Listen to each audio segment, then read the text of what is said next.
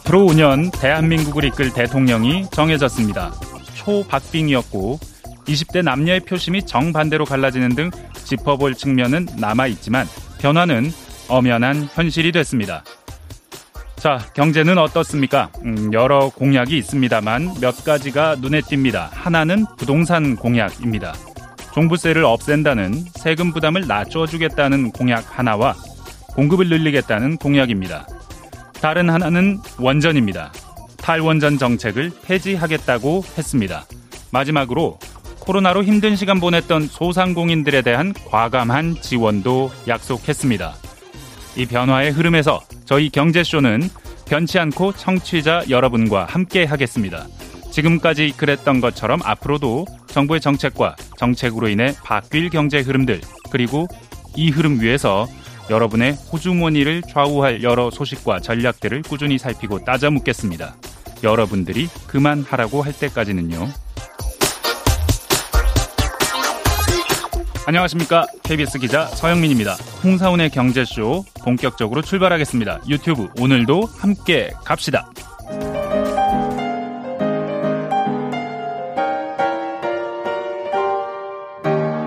대한민국 최고의 경제 전문가와 함께 합니다.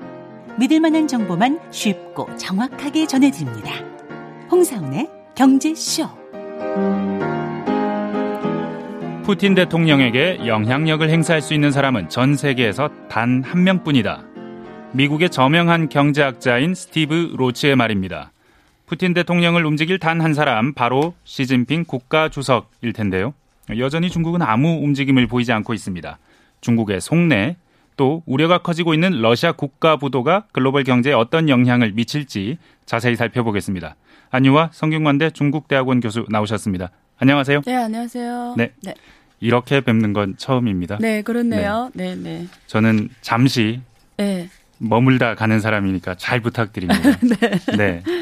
일단 우크라이나 사태 짚기 전에 대선 결과 이거부터 좀 네. 여쭤봐야 될 것 같아요. 아무래도 네. 윤석열 후보가 중국과 관련한 언급들도 선거 과정에서 했고 또 바로 중국 쪽에서도 언급이 나왔기 때문에 어떻습니까? 오기 전에 제가 네. 그 중국 주요 포털 사이트 그 뉴스 이 면위에 가서 중국 언론에 나오는 어 이번 한국 어, 어 대선에 대해서 어떤 이야기가 오고 가냐를 간단히 체크했고요. 일단은 대부분 속보로 내용을 내보내고 네티즌들이 반응은 어 좀 어, 부정적, 그러니까 윤석열이라는 분이 대통령이 되면 사실 중국과의 외교 관계에서 좀 부정적일 것이다라는 게 어, 주요 중국 주요 인사들이 평가고요.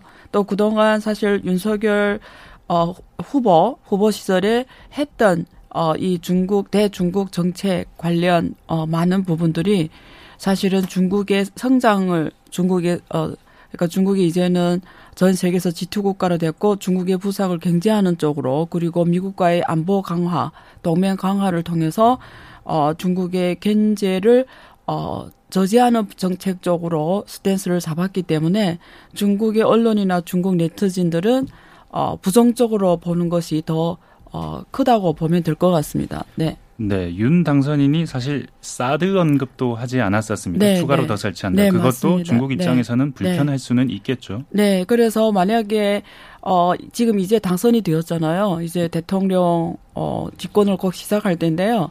만약에 사드를 더 설치할 경우에는 어 제2의 사태가 어, 또 다시 시작될 거라고 저는 그때 같은 예, 예, 또 비슷하게 진행될 거라고 보고 있어요. 왜냐면 중국은 어쨌든 체면이 있어야 되는 국가잖아요. 체면. 그러니까 어쨌든 앞에서는 보여주는 게 있어야죠. 예를 들면 윤석열 정부가 시작이 돼서 사드를 추가로 설치하는데 중국이 그것에 대해서 아무런 스탠스나 뭐 이런 게 없으며 그거는 앞으로 뭐 제, 제3의 사드, 제4 사드 그 설치를 허용하는 의미가 되기 때문에 어 정치적 제스처라도 거기에 대해서 반응을 할 수밖에 없는 상황이 되겠죠. 네. 그러면 한국은 어쨌든 지리 지정학적으로 어 여기를 동북아를 이사 가지 않는 이상은 어 경제적으로는 과거도 그렇고 현재도 그렇고 미래도 그렇습니다. 이거는 어느 한 대통령이거나 어느 한 사람이거나 어느 한 사람에 의해서 좌우지되는 게 아니라 운명적으로 경제적으로 어느 중국하고 같이 갈 수밖에 없는 운명입니다. 이사 가지 않는 이상은 우리 이사 못 가잖아요. 예. 그러니까 과거도 그랬고 현재도 그렇고 미래도 그렇다는 거예요. 그러면서 경제적으로는 중국과 어, 관계를 갖고 가면서 갈 수밖에 없는 운명이기 때문에 만약에 또 제2 사태가 사드 사태가 발생하며 그동안 제 첫 번째 사드 때문에 얼어붙었던 중국과 어, 한국과의 관계가 만약에 추가 설치가 되면은 어 거의 뭐 이제는 좀 돌아갈 수 없을 정도로 랭각될 확률이 굉장히 높아질 것 같고요. 어 여기에서 제가 좀 어, 강조하고 싶은 내용이 있는데요. 어, 우리가, 그러니까 여기서 중국이냐 미국이냐 이런 논쟁을 하기 이전에 명확해야 되는 게 있어요. 왜냐면 한국이라는 이 지금 지정학적 지금 상황을 보면은 38선을 어, 기준으로 해서 한반도가 북한과 남한으로 이렇게 분리되어 있잖아요. 네. 분리되어 있기 때문에 음. 휴전선 기준으로 분리되어 있기 때문에 한국이 반도 그러니까 섬처럼 된 거죠. 섬처럼 됐고 그리고 북한하고 예를 들면 정치적 통일을 놔두더라도 경제적 통일을 하더라도 만약에 중국과의 중국과의 관계가 굉장히 안 좋게 가버리며 그러니까 정말 돌이킬 수 없는 상황으로 가버리며 한국은 섬나라 운명에서 벗어나기 힘듭니다. 왜냐면 하더라도 예. 왜냐면 이게 지리적으로 그렇잖아요. 여기는 대륙이고 중국이 동북 삼성이 있고 위에 러시아가 있잖아요. 그래서 그 우리가 대륙적으로 저 유라시아를 가는 통로가 이짝이잖아요. 그래서 옛날에 박근혜 정부 때 유라시아 그 인프라를 어 하겠다고 철도를 깔겠다고 했던 이유도 여기서 가는 길이 가장 어 대, 그러니까 우리 해상 육로를 빼 해상로를 빼고 갈 수 있는 어 굉장히 효율적인 어 육로 길이 되는데 만약에 중국과의 관계가 어 뭐 어떤 우리가 상상 이상의 나쁜 관계로 가버리며 북한과의 관계를 떠나서 섬나라 운명에 그치는 거예요. 그러면 어, 한민족이라는 나라가 미래 50년, 미래 100년이 그릴 수 있는 그림을 보고 지금의 모든 외교 제스처를 취해야 된다는 의미를 말씀드리는 거예요. 그러니까 예. 네. 네. 윤 당선인이 선거 때는 뭐 네. 굉장히 뭐 강한 발언도 하고 한미 동맹 강조하고 사드 얘기도 하고 네. 그랬었지만 네. 사실 이런 상황을 모르지 않을 테고 네. 국민의 힘도 모르지 않을 테고 네. 당선이 되고 났으니 네. 이제 실제 정책을 펼 때는 조금 다르게 가지 않을까요? 저는 걱정되는 게 그런 거예요. 그러니까 한국에 지금 와서 한 18년 넘게 있는데요. 그 이게 어 정치인들이 지금 한국에 같은 대통령은 4, 년제잖아요. 아 5년제잖아요. 5년. 어, 국회의원들이 4년제죠. 네. 네. 그러니까 그, 이, 그 자리에 있는 분들은 자기의 4년, 5년을 생각하는 거예요. 근데 한반도의 운명은 앞으로 50년, 100년의 운명의 문제입니다. 그러면 정책 결정자가 의사결정을 할 때 생각하는 거는 단기라는 거죠. 4년, 5년의 문제예요. 근데 우리가 어떤 문제를 100년에, 50년, 100년의 좌표기에 놓고 봤을 때 이 결정이 단기와 장기는 모순이 된다라는 거예요.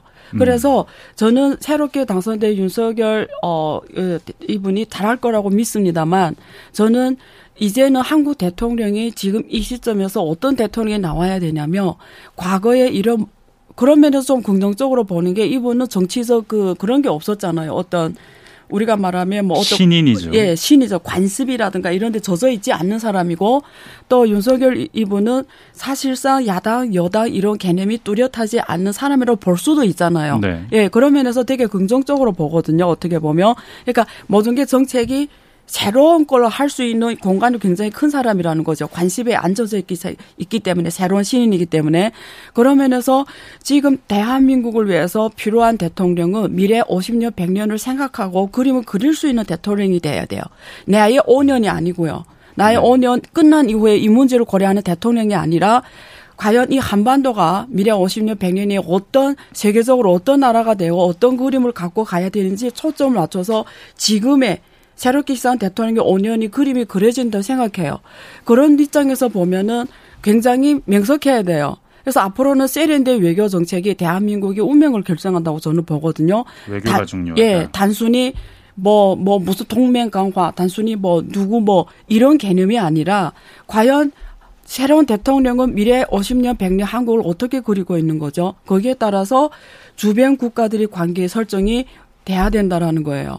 문제를 일차원적으로 보면 안 된다라는 거죠. 역시 네. 조금 넓은 얘기인데 네. 결국 민주주의 사회 정치 사이클 네. 문제 어느 네. 나라나 다 가지고 있는 문제고 그렇죠. 우리는 또 네. 대통령이 5년 단임이라 네. 더 짧아서 그렇죠. 생기는 문제도 있는데 네. 이거 뭐 본류하고는 관계없는 얘기긴 합니다만 네. 중국은 그렇지 않잖아요. 네, 네. 100년을 보고 공산당이 설계를 한다고 네. 늘 얘기하잖아요. 네. 그런 점에서 참 다른 체제이고 그렇죠. 장단점이 있는 네. 것 같긴 합니다. 네. 그래서 그 뭐 기대를 합니다. 왜냐면 또 실제 정치 시작하면 사실 왜냐 이게 선거 때 가져와야 되는 표가 있기 때문에 어떤 강한 언어를 표현할 수도 있잖아요. 근데 맞습니다. 또 나라를 이끌다 보면 사실 또 유연하게 할 수도 있는 공간이 있고 또 신인이기 때문에 머리가 어 굉장히 새롭게 또 짤 수 있는 공간이 크다고 저는 보기 때문에 기대를 합니다. 예. 그러면 선거 과정에서 이런 네. 얘기들이 나왔거든요. 네. 뭐 이를테면 언론에서 보도를 할 때 이재명 후보는 네. 미중 한쪽을 선택할 필요가 없다라고 말을 했다면 네. 윤석열 후보는 네. 쿼드 안보 동맹을 강화해야 된다. 그렇죠. 예. 쿼드에 마치 좀 더. 들어가고 싶다는 맞아요. 듯한. 네. 근데 그 이런 종류의 네. 어떤 외교관 네. 뭐 당선되고 나면 그렇죠. 어떻게 될지는 네. 지켜봐야겠지만 네. 아니면 중국을 향한 외교 안보관에 한해서 평가를 하자면 뭐 어떤 점은 뭐 긍정적인 점은 좀 있습니까? 아니면 뭐 어, 그러니까 우리가 모든 문제를 볼 때 두 가지로 같이 봐줘야 되는데요. 일단 윤석열 그 이분은 확실하게 그 한미일 동, 동맹 강화 이쪽으로 어 흐름을 잡는 것 같고요. 확실한 것 같고 쿼드 가입에 대해서 긍정적으로 보고 있기 때문에 어쩌면 5년 사이에 추진할 것 같다는 생각이 듭니다. 근데 많은 또 한국 국민들도 한미일 동맹 강화가 필요하다고 느끼고요. 또 저도 객관적으로 보면은 한국의 입장에서는 그게 어쩌면 단기적으로 봤을 때 굉장히 어, 포지티브 효과, 긍정적 효과가 더 크다고 볼 수도 있어요. 그렇죠? 결국 일본과의 관계도 개선해야 되는 게 되게 중요하거든요. 사실 굉장히 전략적으로 아주 중요한 어, 해야 되는, 해결해야 되는 문제예요. 그래서 그런 면에서 저는 긍정적으로 봅니다만은, 어, 문제는 저는 이렇게 생각, 이번에 우크라이나 사태가 터졌잖아요. 우크라이나 사태가 한국에 주는 시사점이 굉장히 커요. 그러니까 한미일 동맹 강화는 좋아요. 좋은데, 우크라이나 사태를 보면서 한미일 동맹 강화에 따른 모든 일이 다 좋은 것만 있는 건 아니잖아요. 그러니까 네. 제가 말씀드리고 싶은 내용은 한미일 동맹 강화 좋다. 그렇지만 거기에 리스크가 부각이 될 때 해지 방안이 있냐가 더 중요해요. 네. 그러니까 우리가 어떤 문제를 볼 때 어떤 전략적 대책 방안을 볼 때 좋다 나쁘다가 중요한 게 아니에요. 당신이 어떤 길을 선택했으면 그 길이 선택에 따른 리스크가 있을 거 아니에요. 그 리스크에 대한 해지 방안을 갖고 있냐가 중요하거든요. 그래서 저는 개인적으로 그냥 연구하는 사람으로서 한국이 갖고 있는 최적의 선택 전략은 뭐냐면 그런 거예요. 어느 길을 가든 저는 한국 국민들이 선택이고요. 그렇죠? 좋다 나쁘다는 없다. 그런데 어느 길을 가든 리스크 해지 방안이 있냐 이거예요. 그러면 해지 방안이 가장 좋은 건 뭐냐면 한국은 미국이든 중국이든 뭐 러시아든 뭐 이- 이런 국가 개념이 아니라 한국은 반드시 전 세계 글로벌 정치 체제와 가버넌스와 경제 체제 두 개를 우리가 같이 간다고 할 때 정치 체제도 그렇고 경제 똑같아요. 포트폴리오 분산을 해야 돼요. 전략적으로. 그래서 혼자 목소리를 내는 것보다 이런 강대국 빼고 나머지 나라 같이 가는 이 목소리 서- 선택이 중요하고요. 그래서 내가 전면에 서서 이럴 필요는 없다라는 거예요. 그래서 내가 포트폴리오 분산을 잘 짜야 되는 거예요. 경제도 똑같습니다. 우리가 중국에 대한 경제 의존도가 높잖아요. 그러면 거기에 이 리스크가 좋은 점도 있고 나쁜 점도 있어요. 그러면 리스크에 대해서 해지 방안이 경제 영토를 다른 나라에서 많이 높여가는 전략이 필요하겠죠. 그게 해지 방안이고요. 정치적으로도 미국에 대해서 동맹이 강화되기 때문에 또 정치적 리스크가 있어요. 그럼 중국과의 관계라든가 뭐 러시아의 관계라든가 네. 그렇죠. 북한과의 관계라든가 그렇기 때문에 거기에 대해서 또 정치적으로 해지 방안이 있어요. 그게 유럽과의 관계 강화라든가 저어 그 아프리카 나라들의 거- 가- 관계 강화, 에이시아 국가 관계 이런 것들이 다 정치적 포트폴리오 분산에 속하거든요. 사실 우리나라 네. 공장들이 중국을 떠나서 많이 네. 가는 곳이 베트남 아니었습니까? 네, 다른 네. 아세안 국가들이 네. 시샘할 정도로 베트남에 네. 많이 가고 그랬는데 그런 것도 일종의 해지 방안일 수 있는 그렇죠. 그래서 베트남 포함해서 사실은 한국은 과거 그, 어, 2차 세계 대전이 끝나고 한국이 굉장히 어려운 상황이 당시에는 거기에서 뭐 저기 필리핀이라든가 그다음에 에티오피아 이런 국가들이 도움을 좀 받았잖아요. 그래서 이제는 한국이 잘 살고 선진국 중에 하나이기 때문에 그런 나들 또 뭐 어떤 경제적 협력을 통해서 관계 강화도 하면서 또 이런 경제적, 정치적 위험 분산을 할 필요가 있고요. 그래서 시야를 좀 더 높이 볼, 볼 필요가 있다. 뭐 중국, 네. 미국 뭐 이런 문제가 아니라 저는 네. 이 얘기를 할때 네. 보면 네. 약간의 궁금증이 드는 네. 것이 일본은 무슨 생각으로 저러나 네. 일본은 미국과 완전한 동맹이 강하고 우리보다 한 단계 높은 동맹이라고는 그렇죠. 하는데 네. 중국에 대해서 굉장히 맞아요. 강력한 태도 코드에도 뭐 확실하게 서슴없이. 일본은 손해 보지 않습니까? 왜 저럴까? 아주 좋은 질문 하셨어요. 일본은 한국랑 좀 달라요. 네. 일본은 정례로 가치관적으로 아시아 국가라고 생각하지 않고 있고요. 또 실제 유럽이나 미국 가보면 일본인들을 늘 아시아와 어 유럽, 통계를 낼 때도 경제 통계를 낼 때도 빼고 하거든요. 네. 중국 저 큰 나라를 통계 낼 때 아시아라고 같이 놓고 해요. 중국이 실제 제일 큰 나라, 경제적으로 제일 큰 네. 나라임에도 불구하고 아시아에 중국을 넣거든요. 근데 일본은 안 넣어. 별도로 계산을 해요. 그 정도로 음. 어, 유럽 미국에서는 일본을 서방 국가 선진국 취급을 한단 말이에요. 그다음에 일본의 사람들이 가치관도 완전히 서방 가치관이고요. 그런 부분도 있고요.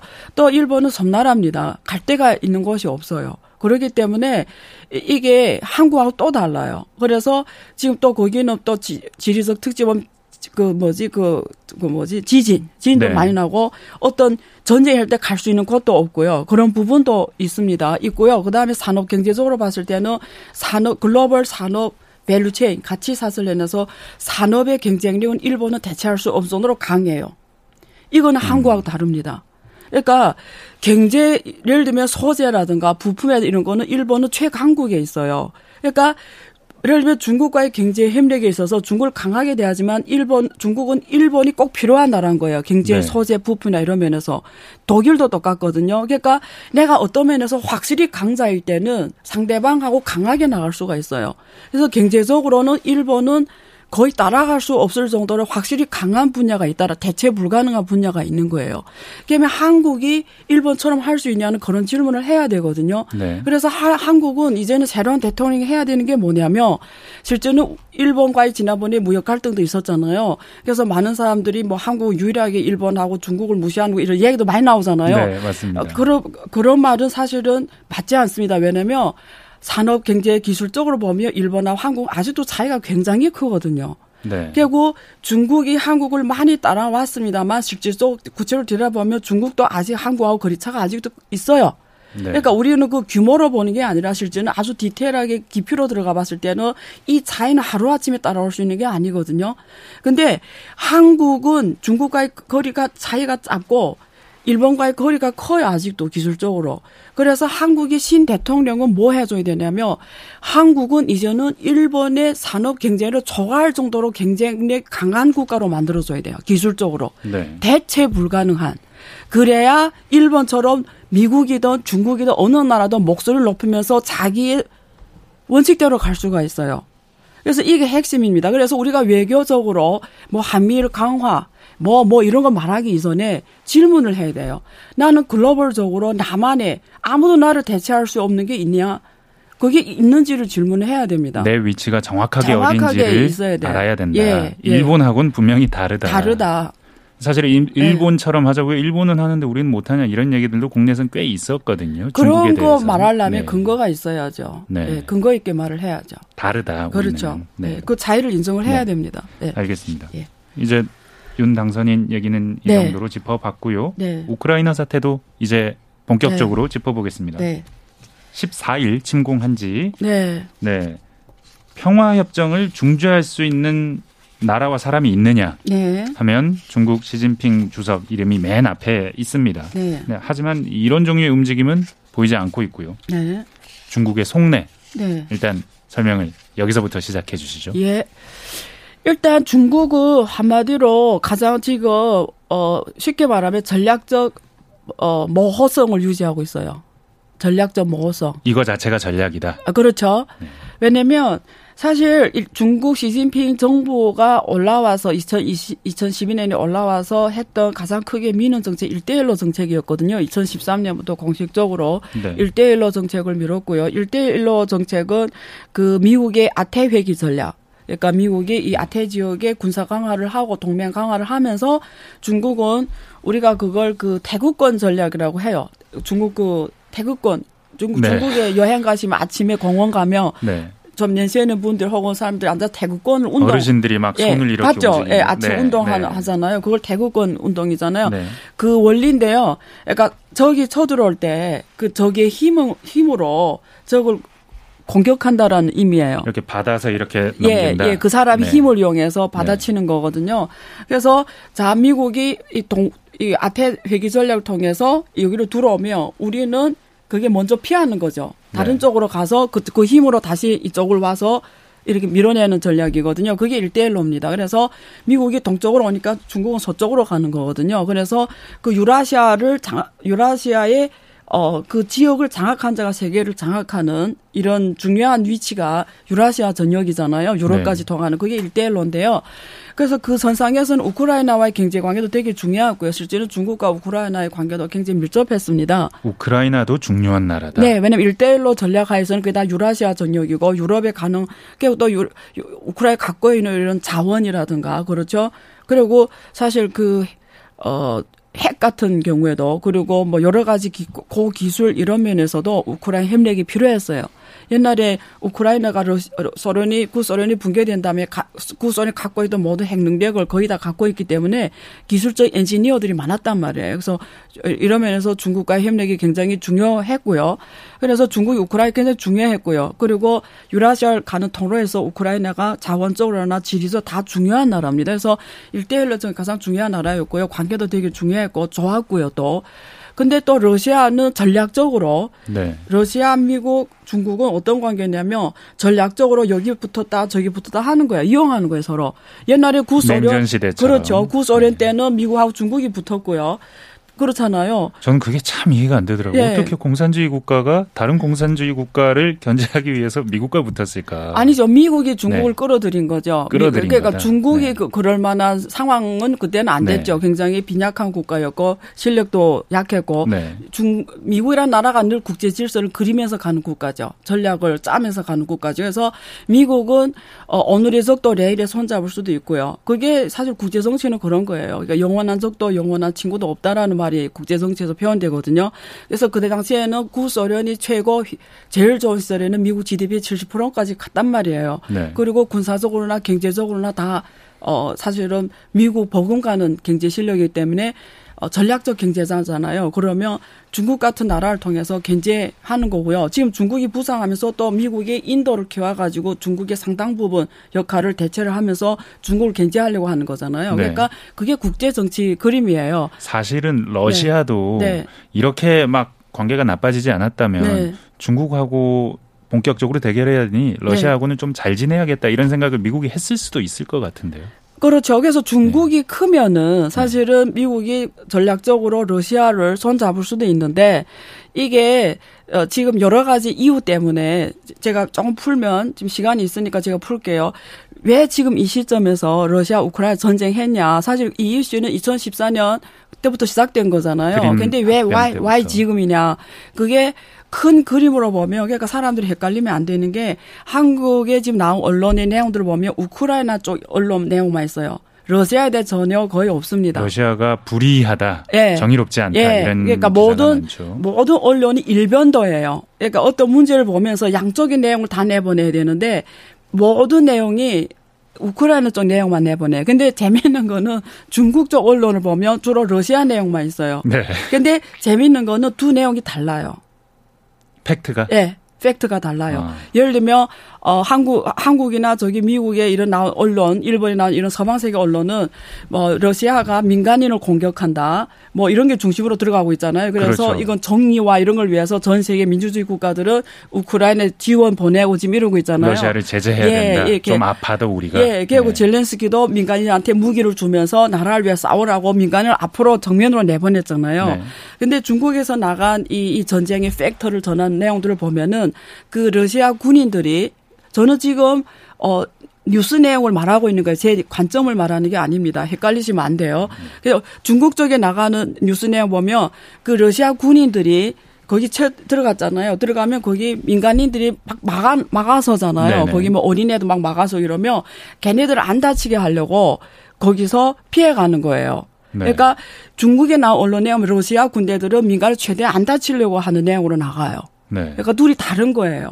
자, 어느 것이 사실일까요? 우리는 현장에 없었습니다. 어느 것이 사실일까요? 그러면 둘 다 사실이거나 누군가는 거짓말하는 거거든요. 근데 언, 언제 거짓말하면 내가 전략적으로 뭔가를 이용할 때 거짓말 뉴스를 내보내거든요. 그래서 전쟁은 늘 무슨 무슨 전쟁이 되냐면 정보 전쟁이 되는 거예요. 언론 전쟁이 되는 거예요. 누가 언론을 장악해야 그 전쟁의 승리를 장악하는 거예요. 그래서 전쟁이라는 거는 우리가 무력 충돌도 있지만 더 중요한 그 뒤에 기술 전쟁, 경제 전쟁, 언론 싸움이에요. 그래서 언론에서 놓치면 전쟁에서 집니다. 근데 음. 러시아는 지금 불리익이 뭐냐면 러시아가 지금 제일 공경스러운 게 뭐냐면 전 세계 우리가 언론을 앞에다 놓고 봤을 때 거의 95% 이상이 다 우크라이나 쪽인 거죠. 네. 네, 알겠죠? 네. 그러면 이미 언론, 언론 전쟁에서 러시아는 가장 공경에 처해 있는 거예요. 뭐 이길 수가 없어요. 전 세계 국가가 다 우크라이나 것만 내보내고 그쪽에 편향된 정보를 내보내기 때문에 이미 언론에서는 러시아가 이길 수가 없는 거예요. 그리고 두 번째는 전쟁에서 이기려면 이 공, 뭐지, 하늘을 장악해야 되잖아요. 이, 제공권을. 예, 제공권을 장악해야 네. 되는데 원래는 군사적으로는 러시아가 더 강한데 미국이 최첨단 그 무기를 보내주면서 네. 지금 제공권이 지금 생각보다 도전이 온 거죠. 네, 처음에 네. 침공했을 때 네. 미사일부터 쏴서 네. 수백 발을 먼저 쏴서 아 이제 공항들 다 바로 그냥 해보려고 했죠. 사실 3일 이내를 끝나려고 네. 했죠. 근데 막상 들어가 보니 러시아 헬기가 자꾸 격추되는 거예요. 그렇죠. 그게 네. 러, 우크라이나 그 기술력은 안 되고 나토하고 네, 서방에서 무기를 계속 제공하는 무기 거죠. 최초, 네. 그게 러시아보다 더 좋단 말이에요. 네. 그러니까 장하 못하가 전쟁이 지금 계속 이어지고 있죠. 네. 자 전쟁이 길어지게 되면 또 세 번째 뭐가 받침돼야 되냐면 경제적 능력이 받침이 돼야 되죠. 네. 그런데 그럼 러시아 경제로 이 전쟁을 길게 끌고 갈 수 있냐? 답은 노라는 거죠. 이미 지금 러시아 국채가 파산 위기에 오고 S&P 뭐 SM4나 이런 데서 이미 신용 등급을 쓰레기 등급으로 지금 내려 깔고 있잖아요. 거의 부도 등급 예, 예 부도 등급으로 지금 네. 깔고 있죠. 그러니까 경제 왜냐면 이게 전쟁하면 국채 조달 능력이 있어야 되거든요. 돈을 네. 빨리 빨리 조달해서 넣어야 되는데 그걸 쓰레기 등급으로 만들어 놓으면 조달도 안 되는 거예요 돈이. 저는 참 놀라웠던 네. 게 네. 러시아가 이 전쟁 시작하기 전에 네. 국가 채무가 부채가 네. 20%가 안 됐는데 네. 그래서 굉장히 신용 등급도 좋은 나라였는데 그렇죠? 네. 순식간에 이렇게 떨어뜨릴 수 있다는 게 아, 역시 미국이 아직은 전 세계 패권을 가지고 있구나. 그렇죠. 라는 게 느껴지더라고요. 네. 그래서 미국이 그리는 그림 이렇습니다. 왜냐하면 제가 이 그림 알려준 이유가 저는 왜냐면 연구하는 사람이기 때문에 연구하는 사람 제일 중요한 거는 객관성이거든요. 팩트 중심으로 어, 자료를 제공하고 거기에 대한 insight를 제공하는 게 연구하는 사람의 제일 중심입니다. 근데 그리고 어떤 국가나 어, 어떤 누군 기업이나 대응하려면 문제의 본질을 냉정하게 볼 수가 있어야 돼요. 문제를 보려고 할 때 누구 편에 서게 서서 보기 시작하면 팩트를 못 봅니다. 그래서 내가 늘 한국 정부에 말하는 게 뭐냐면 답을 정해놓고 보면 안 된다라는 거예요. 그거는 되게 위험한 거예요. 한국 정부에 직접 말하세요. 예. 그래서 그래서 이 방송에 지금 나온 거잖아요. 네. 그러니까 여기 본질을 읽어야 되는데 제일 중요한 본질 이거예요. 일단 코로나가 터졌어요. 네. 여기서부터 네. 제가 풀게요. 자, 코로나가 터져서 미국이 한 게 뭐냐면 돈을 풀었죠.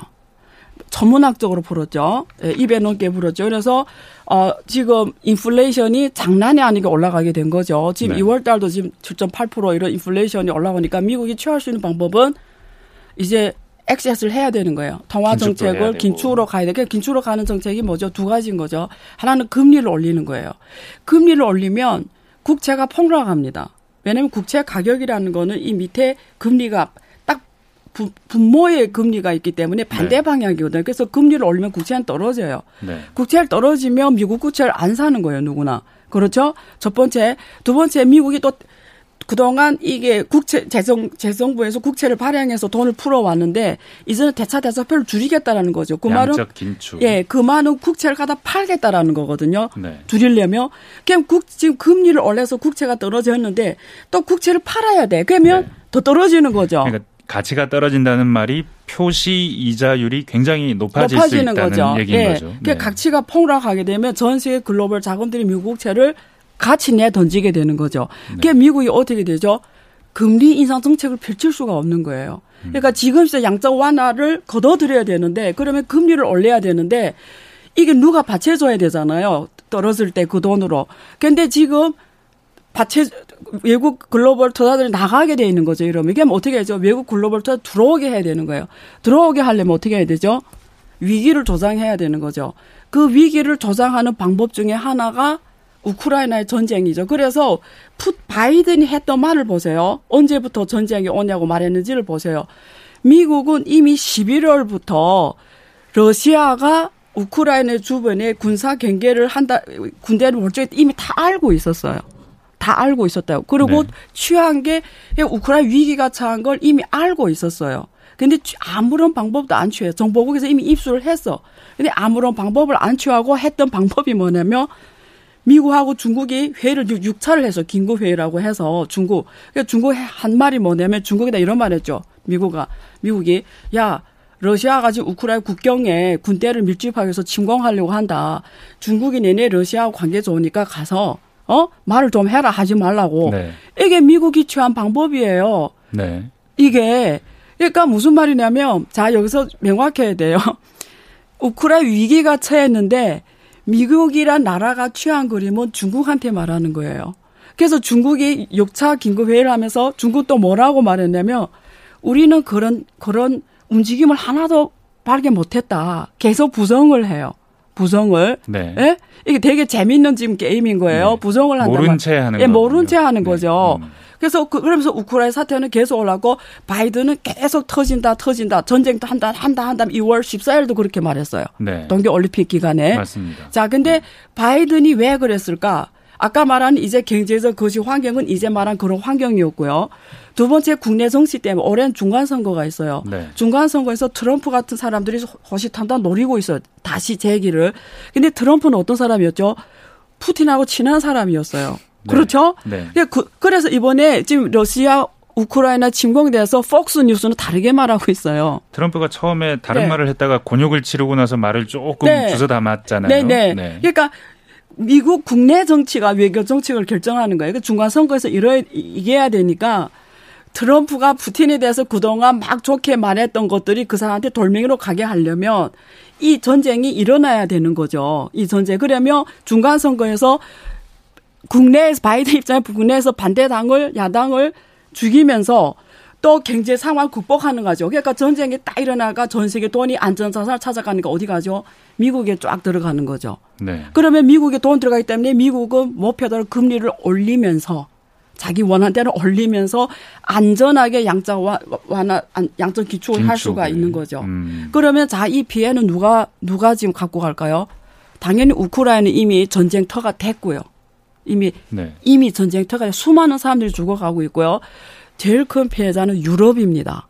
그래서 이 전쟁의 본질은 뭐냐면 유럽을 죽이는 거예요. 음. 무슨 말인지 알죠? 네. 왜 유럽이냐면 유럽은 어떤 나라 사실 러시아는 미국의 상대가 아니에요. 러시아는 자원밖에 없어요. 네. 근데 자원에 의존해 살아가는 국가들은 그 자원 가격이 폭락하면 그냥 경제적 위기예요. 그게 러시아가 과거 3 과거 세 차례 경제 위기가 발생했거든. 루브라가 대폭락한 게다 네.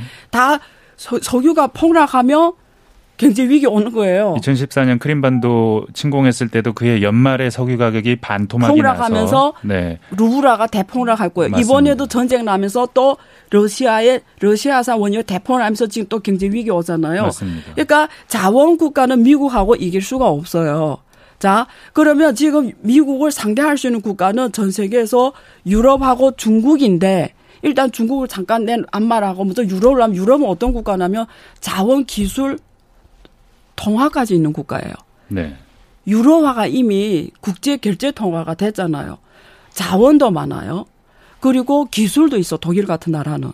그리고 옛날에 패권 역사도 있어. 그러니까 기술, 자원, 인재 다 갖고 있는 거예요. 그래서 미국은 사실은 유럽을 무조건 자기 편으로 끌고 와야 돼. 내 손안위에 넣어야 되는 거야. 내 손안위에 손오공이 돼야 되는 거야. 미국이 당승, 어, 그 당승이라고 하면 유럽을 손오공으로 갖고 장악해야 되는 거예요. 그러면 그게 나토라는 군사 체제거든요. 유럽을 계속 중, 미국이 갖고 갈 수 있는 통제를 가, 나토인데 나토가 이번에 우크라이나를 우크라이나가 적극적으로 친서방 정책을 피우면서 나토의 편입을 추진해 온 거잖아요. 네. 그게 실제 뒤에서 움직인 게 미국이거든요. 미국이란 말이에요. 본질이. 그래서 이번에 지금 이 전쟁이 터지면서 제일 큰 피해자가 독일이고요. 이태리, 프랑스입니다. 에너지 수급 내지는 결제 과정에 문제가 생기니까. 그렇죠. 그리고 이번에 러시아 국채가 부도나면서 제일 많이 갖고 있는 게 이태리, 프랑스거든요. 네. 예, 지금 부도나면 그 채권 다 못 받는 거잖아요. 그러니까 경제적으로나 군사적으로나 더 미국에 의존하게 됐고요. 자, 러시아 그 천연 가스나 석유를 못 들어오면서 미국 거 수입해 올 수밖에 없잖아요. 네. 그러면 유럽이란 나라는 기술적으로나 그 경제적으로나 군사적으로 미국이 어떻게 되죠? 더꽉 붙들어 매게 된 운명이 된 거죠. 미국 편이 확더 되게 된다. 그렇게 거죠. 해야 살아갈 수가 있는 네. 상황이 더 되게 되고요. 영국이 왜 브렉시트를 나왔을까요? 그거 역시 영국이란 나라가 5I 국가잖아요. 네. 무조건 미국 편에 드는 5I 국가 중에 하나잖아요. 그래서 지금 유럽이 정세가 독일, 프랑스, 이태리 옛날에 패권을 했던 나라들은 사실은 중국과 중국이 부상하면서 일대일로라는 또 그림을 그리면서 미국과 이 관계에서 유럽이 자체 전력을 키우고 네. 목소리를 키우고 한 축을 장악하려고 했는데 미국이 보니까 어 쟤네 중국하고 일대일로 해? 안 되겠네. 네. 네. 그래서 지금 그 계기가 된 게 이번 이 전쟁이 완전히 묶어놓는 계기가 된 거죠. 그러니까 미국 입장에서는 네. 국내 정치적으로 민주주의 국가의 정치 그렇죠. 사이클 때문에 네. 국내 정치적으로 그렇죠. 해외 긴장이 좀 네. 필요했을 수 있다. 또 아니면 경제적으로 긴축하기 위해서라도 이런 긴장은 좀 유용한 요소가 될 수 있다는 그렇죠. 측면이 하나 있고, 있고 다른 하나는 유럽이라는 하나의 글로벌 플레이어를 좀 더 우리 쪽에 갖다 놓고 확실하게, 우리한테 좀더 예. 의존하게 만드는 효과도 있다. 네. 우크라이나 전쟁이 네. 미국 네. 입장은 그렇다. 그렇죠. 그래서 네. 경제적으로나 군사적으로나 네. 완전히 미국에 의존할 수밖에 없는 지금 상황이 돼버린 거죠. 네. 자, 그래서 이제부터 러시아의 운명이 중요한 거예요. 네. 왜냐하면 많은 분들이 인정하든 안 인정하든 전 세계 힘이 균형축으로 봤을 때 미국이 절대적으로 위에 있었음에도 불구하고 우리가 인정해야 되는 거는 러시아가 핵 강국이잖아요. 확실하게 네. 군사 강국이었기 때문에 무시할 수 없는 존재였단 말이죠. 그리고 유럽 있고 여기 중국에 이렇게 있었잖아요. 네. 근데 지금 중국이 치고 올라왔단 말이에요. 그러니까 중국은 어떤 전략이냐면 유럽하고 러시아를 중국 쪽에 끌어들이는 전략으로 미국을 견- 견제할 수밖에 없는 거죠. 그래서 네. 미국의 운명에서 중국은 벗어나려고 하는 거죠. 근데 미, 중국은 미국의 운명에서 벗어날 수 없었던 이유 중에 하나가 전 세계가 달러 기초통화 체제고 전 세계 무역 결제가 다 달러로 결제되는 거잖아요. 대부분. 그런데 중국은 4조 전 세계 무역 결제 규모가 4조 달러 넘거든요. 그 중에 사실은 대부분 다 달러로 결제되니까 달러 기초통화 오면서 중국이 벗어날 수가 없는 거예요. 네. 그래서 그걸 호되게 당한 게 2008년 금융위기였단 말이죠. 중국이 갖고 있던 외환 보유액이 다 그냥 종이 조각이 돼버리죠. 왜냐하면 달러 국채가 종이 조각이 됐으니까 네. 그 달러 값, 가, 가치가. 그래서 그때 생각한 게 우리가 아무리 열심히 수출하고 열심히 살아도 이 달러 기초통화 체제에서는 절대 못 이기는 걸 그걸 때 어- 온몸으로 느껴서 추진한 게 위안화 국제화예요. 2009년에. 네. 그래서 위안화 국제화를 그때부터 추진하기 시작해서 위안화 국제무역 시, 결제 시스템 씹스라고 만들었고요. 그리고 그때 글로벌의 경제 그때 금융위를 거치면서 유럽 같은 경우도 팁스라고 자체 또 네. 국제 청산 시스템을 만들었고요. 그다음에 2014년 그 러시아 같은 경우에는 저 미, 미국이나 유럽이 미, 러시아를 제재하면서 만든 게 자체 또 국제 청산 시스템을 만들었어요. 루브라 네. 그게 SPFS라는 시스템인데요. 그래서 전 세계 주요 좀 경제 규모가 있다는 지역에서는 이제는 서서히 미국 운명에서 벗어나려고 나름 노력해 왔단 말이에요. 네. 예. 그런데 미국이 딱 보니까 얘네들이 335 쟤네 쟤네가 점점 커지려고 하고 이렇게 쟤네끼리 손잡으면서 이러네 안 되겠네 이렇게 된 거죠. 그래서 큰 그림 속에서 이번에 이 시나리오가 발생한 거예요. 그런데 한국은 왜냐면 중 이번에 이 우크라이나 사태를 보면서 많은 그 사람들이 관심이 대만이거든요.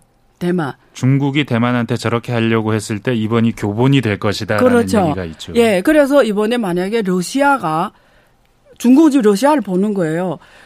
왜냐면 중국은 공개적으로 러시아 편을 들 수는 없어요. 왜냐하면 이게 전 세계가 유엔을 포함해서 지금 러시아 침공이라 하고 러시아에서 질타를 하고 있는 상황에서 중국도 유엔의 상위 이사국으로서 거기다 대놓고 이러면 한, 한 악의 축이 대, 공개적으로 돼보는 거죠. 그러니까 그렇게는 할 수 없죠.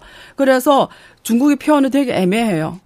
우리는 어, 모든 국가의 자주적인 독립적 의사결정을 존중한다. 국가의 완전 국가의 완전한 영토 보존을 존중한다. 뭐 이런 이런 표현을 써요. 안보상의 합리적인 네. 위협을 우리가 이해한다. 네, 뭐, 뭐 이러죠. 그러니까 네. 다 이해한다라는 거예요. 네. 쉽게 말해서. 그래서 그 러시아를 러시아가 우크라이나 침공했다고 표현하지 않는단 말이에요. 아 침공이라는 표현을 안 쓰나요? 네, 안 쓰는 거죠. 왜냐면 그냥 음. 애매하게 쓰는 거죠. 뭐 네. 충투, 충돌 충돌이라고 표현하는 거죠. 저희는 KBS는 네. 우크라이나 사태라고 처음에 표현을 하다가 네. 아니다. 그러면 본질이 드러나지 않는다. 러시아의 우크라이나 침공. 이게 비경제적인 표현인데도 기니까 네. 늘이 표현을 쓰거든요. 네. 중국은 전혀 안 쓴다는 거예요. 네, 충돌이라고 표현하죠. 충돌. 그 이유가 대만이 있기 때문이죠. 왜냐하면 대만을 중국은 중국의 신성한 영토의 한 부분이고 누구도 침범할 수 없는 중국 국내 영토고 미국도 인정을 했단 말이에요. 그걸 인정한 조건으로 수교를 했고 지금까지 경제 관계를 발생해 왔고요.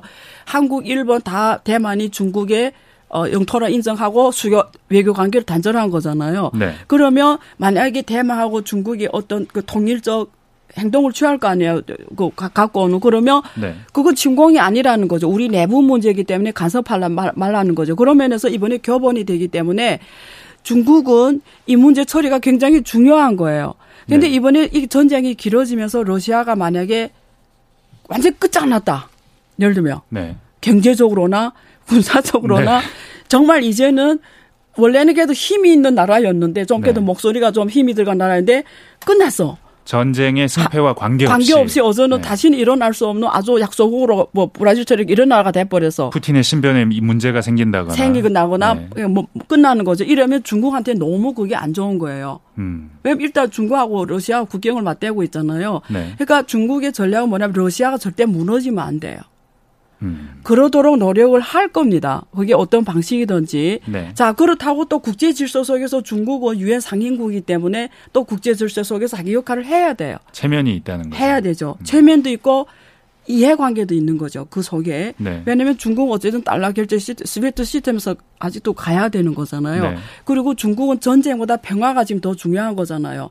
왜냐면 중국이 지금 이제 준진국까지 왔잖아요. 1인당 힘을 더 키워야 되는데. 더 커야죠. 지금 1인당 만 2천 달러 넘어갔는데 그래도 한 3만 달러 시대를 가야 미국하고 뭐 어떻게 뭐 목소리를 조금 세울 수 있는 거기에서 2035년을 보는 거잖아요. 중국이 인구가 10억이 넘는데 1인당 3만 달러라고 하니까 무섭습니다. 그래서 오바마가 무슨 얘기 했는지 알아요? 이런 말 했어요. 오바마가 이게 정말 재밌는 말인데 만약에 중국의 14억 인구가 미국인이 생활 수준으로 가면 전 세계 자원은 소진돼서 지구가 멈춰설 거라는 거예요. 지금 데이터를 제가 하나 드릴게요. 네. 미국은 미국이 3억 3천만 명 인구인데 전 세계 자원의 25%를 씁니다. 전 세계 78억 인구 중에 3억 3천만 명된 미국인이 전 세계 자원이 25%를 써요. 중국은 4배죠, 인구가. 네. 미국이 3억 3천만 명의 전 세계 자원이 25%를 소모하고 있고요. 유럽이 또 전 세계의 25%를 소모해요. 그러면 미국하고 유럽이 합해서 전 세계 50% 자원을 써요. 나머지 인도 14억이 되잖아, 이제는. 네. 중국이 14억이 되잖아요. 나머지 국가들을 합해서 전 세계 자원을 50%를 쓰고요.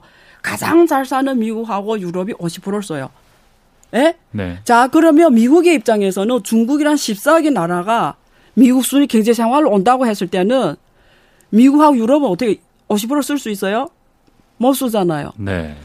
그래서 오늘 제가 구구줄줄 말하는데 결론이 먼저 이 싸움 무슨 싸움이죠?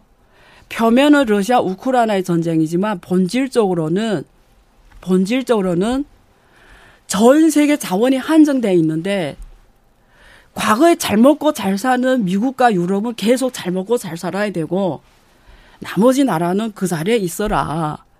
그렇게 인구가 많다라 우리 수로 잘 살겠다고 절대 안 된다. 왜? 그럼 우리는 이 싸움입니다. 지금의 질서가 유지돼야 된다. 그렇죠. 우리 밥그릇을 뺏어가면 안 된다라는 거예요. 그래서 저는 누구 편을 드는 게 아니에요, 여러분. 머리가 맑아야 돼요. 이 세상은 양육강식의 사회예요. 그게 동물 세계도 그렇고요. 인류 사회도 그러니까 자원이 한정된 사회에서 내가 더 많이 먹고 사는 건지 전 세계가 골고루 나눠져서 그냥 그 수준의 사내의 문제예요. 네. 그게 어디서 결정? 가버는 지배 구조에서 결정돼요. 그게 소위 2차 세계 대전 이후 만들어진 유엔 질서라든가 WTO 질서라든가 이런 다토 이런 질서예요. 이게 본질입니다. 그래서 누구 편이고 안 편을 따지는 거는 굉장히 초보적 마인드라는 거예요. 이번에 네. 미국이 지금 부과한 경제 제재 가운데 가장 눈길을 끄는 게 뭐 이번에 처음 해본 저제고 스위프트 배제. 사실은 결제망에서 배제하면 결국 이 결제망을 안 쓰는 방향으로 갈 수밖에 없게 그 러시아나 중국을 그렇죠? 만들 텐데 네. 근데 이 제재를 하지 않으면 안 될 만큼 미국도 좀 다급했고 뭐 분명히 해야 할 필요도 있었던 거예요. 아까 씹스 그렇죠. 말씀도 네. 해주셨는데 네. 그러면 이제 결제망 얘기를 조금 네. 더 해보죠. 예, 그럼 예. 이 결제망의 관계가 어떻게 될 것이고 네. 그게 앞으로 이 글로벌 지정학에서 어떤 맥락을 차지하게 될지. 네. 그래서 그래서 말씀드리면 이제는 러시아에 대해서 중국과의 이 경제 협력이 되게 중요해졌어요.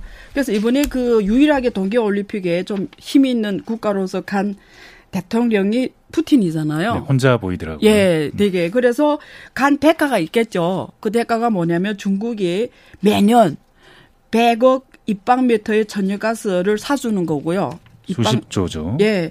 그리고 그 가장 큰 국영회사죠. 로스네프티가 향후 10년 동안 총 1억 톤의 원유를 중국에 공급하는 계약을 체결을 했고요. 그다음 밀을 수입해 주는 거죠. 중국에서 에너지와 곡물 수입을 아, 중국이 요새에서 많이 수입해 오는 쪽으로 지금 계약을 체결한 거잖아요. 네. 그래서 앞으로 이 결제가 뭘로 이루어지는 건데 현재는 현재 네. 이미 어, 우리 스위프트 빼고, 뭐, 지금 현재 제재를 빼고, 지금까지는 중국하고 러시아의 무역, 무역 결제에서 달러 비중이 한 40% 정도 됩니다. 네. 옛날에 2014년 이전에는 90%까지 달러로 결제하다가 2014년부터 사실 러시아가 서방 제재를 받았잖아요. 네. 그래서 90% 달러 결제가 90% 중국하고 러시아의 무역 결제에서 달러 결제가 90% 차지하다가 중국과의 러시아의 어, 결제에서 달러 비중이 40%까지 떨어졌어요, 이미. 네. 40%만 달러로 결제. 나머지는 루블 아니면 위안화로 하는 거예요. 근데 요즘 같이 스웨프트에서 제재가 되면은 상당 일정 부분을 위안화로 하겠죠. 네. 그래서 지금 보면 데이터로 보면은 지금 달 러시아 전체 수출의 어, 달러 결제가 62%입니다. 62%. 네, 러시아 전체 해외 수출의 결제가 달러가 62%. 이게 2014년 이전에는 80%였다가 이미 62% 떨어진 거예요. 그래서 네. 러시아 지금 현재는 62%도 달러 결제가 되는데 어, 아, 위안화 결제는 지금 17%밖에 안 됐거든요. 네. 달러는 62%, 그리고 위안화 결제 17%밖에 안 됐는데 지금 스웨프트에서 제재가 되면 이 비중이 위안화 결제비 17%에서 더 올라가겠죠. 네. 예, 그러니까 달러 62%가 더 줄어들 거고요.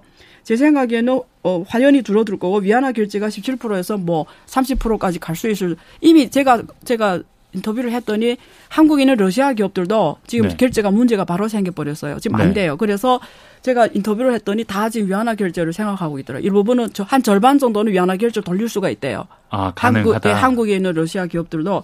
그래서 위안화 결제의 비중 확실히 올라갈 겁니다. 네. 어떻게 그러면 네. 지금부터는 네. 어떻게 우리 입장에서 이 상황을 네. 한번 생각해 보는 네, 뭐 네. 일도 필요할 텐데. 네. 그래서 저는 이런 말씀 드리고 싶어요. 저는 어 많은 분들이 오해할 수도 있는데 확실하게 다시 전달드리며 한국은 미래 50년, 100년을 생각해야 돼요. 어떤 나라가 될 거예요? 자, 좌표계를 50년, 100년에 놓고 지금의 지성학적 상황을 다시 보자고요. 50년 후, 100년 후에 미국이 어떤 나라가 될수 있을까요? 50년, 100년 중국이 어떤 나라가 있을까요? 50년, 100년 유럽은 어떤 나라, 어떤 지역으로 돼 있을까요? 이걸 먼저 냉정하게, 머리는 차갑게 생각해 보자고요. 자, 그걸 생각해 보고 지금의 상황을 다시 들여다 보자고요. 그래서 제가 앞에 구글절절 미국은 어, 왜 해서 이렇게 했는지를 확실하게 설명드렸어요. 그걸 보시고 다시 지금 상황을 들여다보려고요.